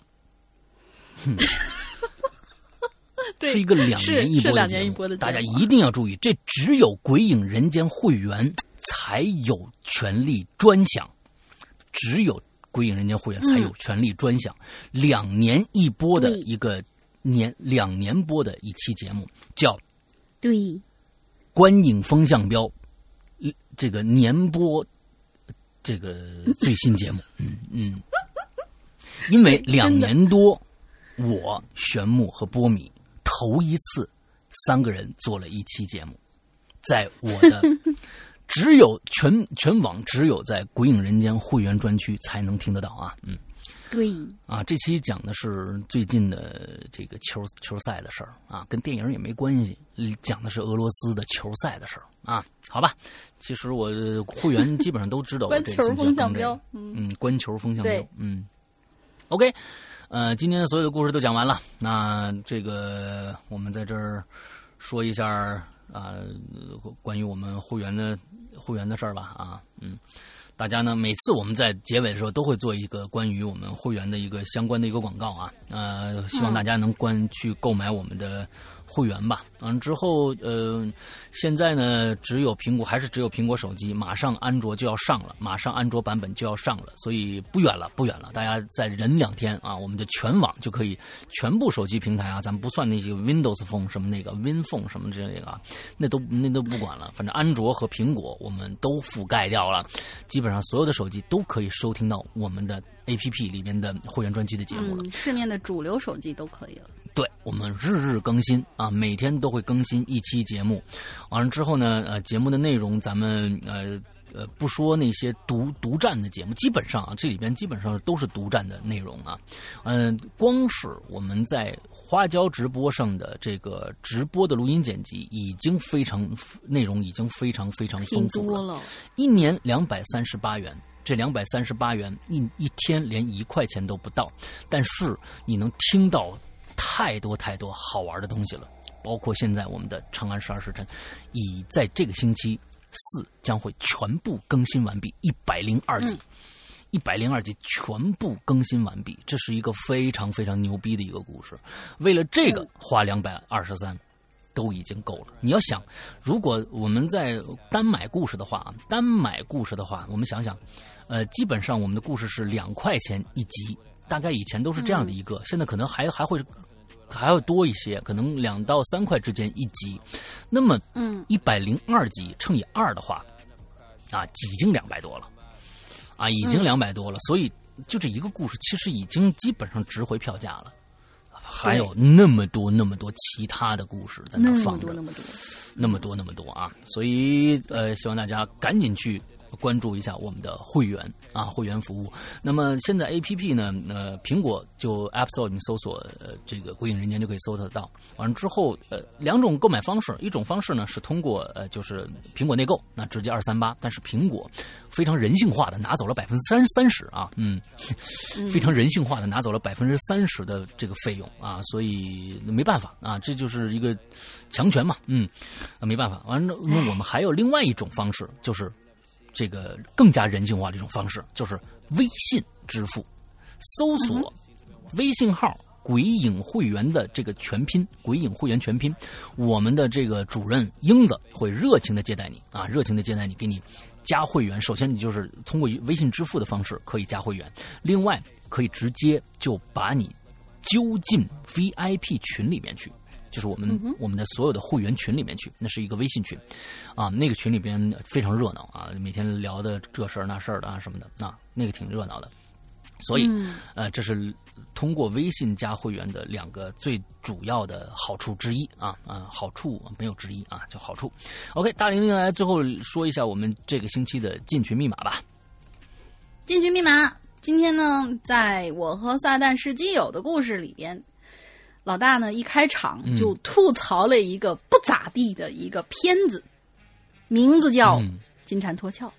啊，我们刨去黄晓明不说，还有一位我们大家所熟知的主角，这个《金蝉脱壳》的主角是谁？也可以写三个字儿，哦，不是史泰龙啊主角是，谁？你干嘛要把答案告诉大家？不是史泰龙，是另外一个，他也是主角，而且在《金蝉脱壳二》里边，他比史泰龙还要主角。其实史泰龙不是主角，是另外一个。哦，好吧，那答案我当时也在里面也也说了，是吗？你我说了哪里说了？黄黄吗？我不说了吗？我说不是黄晓明，我说不是黄晓明，这是另外一个三个字的名字。结果你就把答案说出来了，你这是要找我茬吗？好吧，那我们再接接着，就是他们在这个故事里边用最后用了一个这个呃接，就是他们一个有一个统一行动的一个密码口号，是一个什么话？三个字儿啊，我也里面也说了 就是什么地方的方言吧？啊，什么地方的方言？三个字儿啊，嗯，嗯，真哦费劲。我告诉你，你会被打的。我告诉你，你一定会被打的。你不要以为你瘦了就怎么样，你图还是大。Come on, come on, come on, come on，来打我吧。对嗯，我们是一个，我们是一个非常非常那个呃呃有有个性的一个节目。啊完了之后，对对对对，完了之后前几天我们我们在在其实，在 QQ 群里边，我们我们又毅然决然的踢掉了两位呃呃我们的鬼友啊。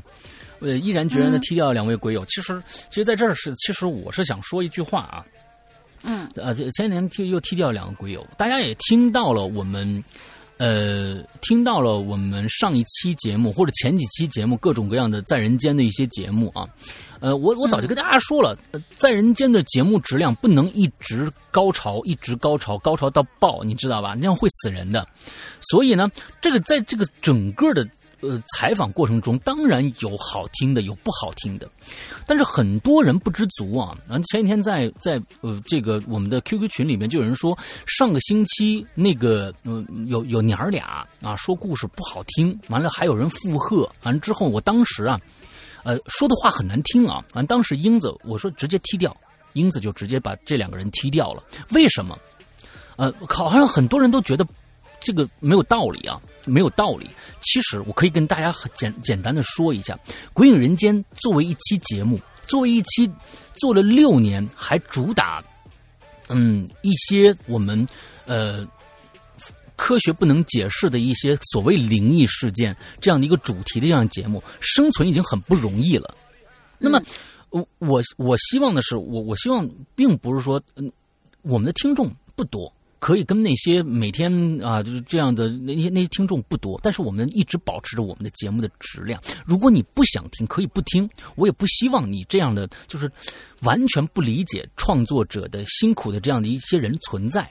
啊，因为你说了很多的话，对于我们这个节目并没有任何的好处，所以我只能看到你就把你踢掉，我只能这么专制，因为我们保留住我们这个阵地、阵地阵营已经很不容易了。请大家想到想到这一点，如果过几年这个节目也没了的话，大家去哪儿听这么一档节目？所以我不希望就是大家还在那儿说啊，这期节目怎么那么无聊？这两这两个呃，这个播讲就是采访人怎么那么怎么着怎么着？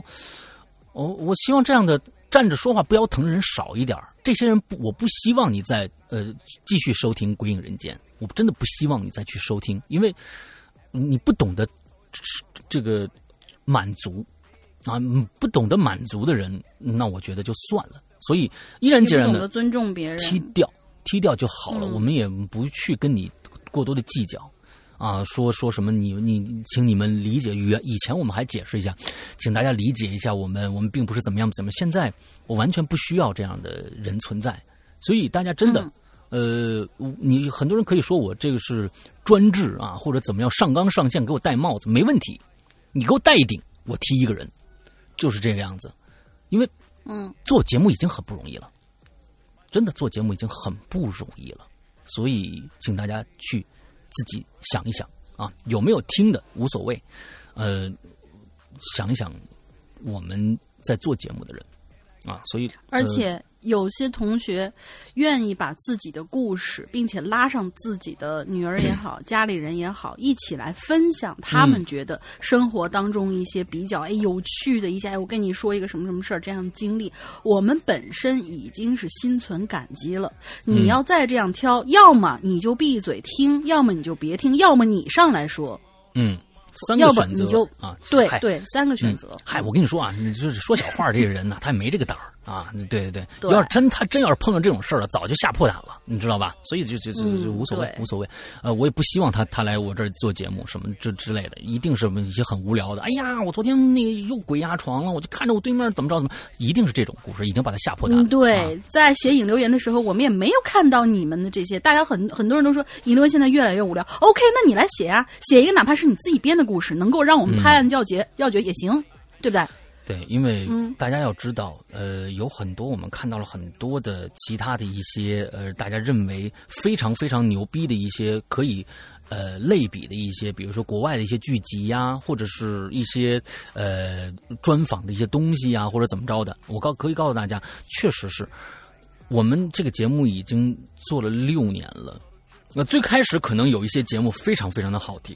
这个其实是跟这是一个正常的一个现象，不论哪个节目，就连日本的恐怖片，大家想一想，是不是现在的日本恐怖片也越来越不好看了？因为它该说的全都说完了，各种的各样的这个这个桥段也都已经用完了，所以听众和观众是喂不饱的，他总希望某一个东西能给他更强烈的一些刺激，但是这个对于创造者来说，创作者来说，那真的是不容易，我这种。这种起起伏伏啊，有一集好听，有一集不好听，这是非常重、非常正常的一件事情啊！你这这一直高潮这种事儿，你会死人的。我这一直说这种事儿，越来越好听，越来越好听，完全那一定有一天你会掉的很惨，摔的很惨。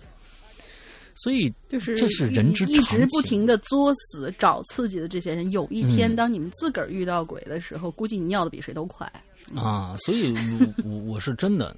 嗯，说一些风凉话之前，想想别人的感受，啊，我现在嗯，就就就是跟大家说说实在的，就是尤其 QQ 群啊，我们的 VIP 群也一样。